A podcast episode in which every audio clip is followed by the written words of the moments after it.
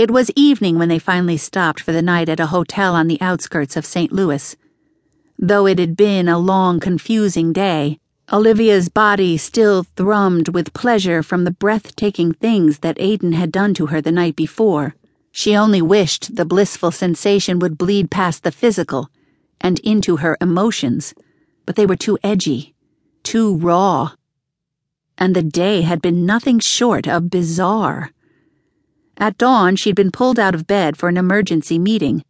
The details had been confusing but Olivia had finally succeeded in wrapping her sleep fogged mind around the situation, understanding that Kierland Scott had gotten a lead in his search for information about the creatures attacking watchmen all over the world.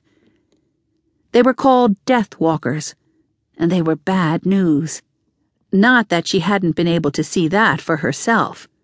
According to Kierland's source, the Deathwalkers were actually the condemned souls of clansmen and women who had been sent to hell for their crimes. And with each Casus death, at least one of these fiends was able to crawl its way up out of the pit.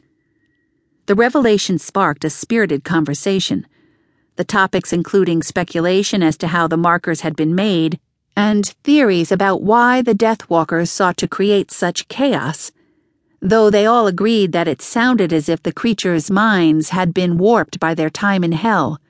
They also agreed that the Death Walkers knew the markers were responsible for their release, which would explain why the one that had attacked Aiden had been so fascinated by Jamie's cross.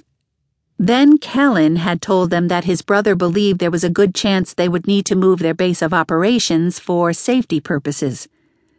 Kierland hadn't given any specifics on the new location, claiming he needed to make some more inquiries first, but the idea had caused a whole new round of debate among the others. All in all, it had been a chilling way to start the day.